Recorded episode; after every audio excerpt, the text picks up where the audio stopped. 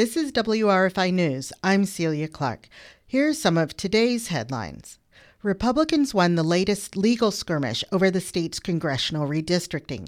Politico New York reports that last week a state court of appeals decided not to force redistricting to start while a Republican appeal is being considered.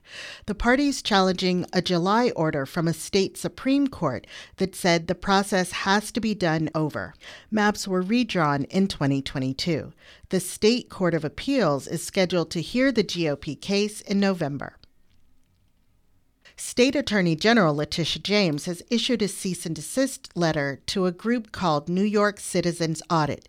It describes the group's activities as voter deception and intimidation efforts.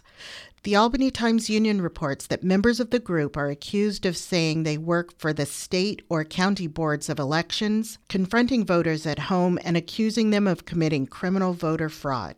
The group issued a statement in August denying similar allegations by the state's Board of Elections. Binghamton University is getting $1.5 million in federal funding for its New Energy New York initiative to create an electric battery hub in the southern tier. The university got over $63 million in federal funding for the same initiative last year.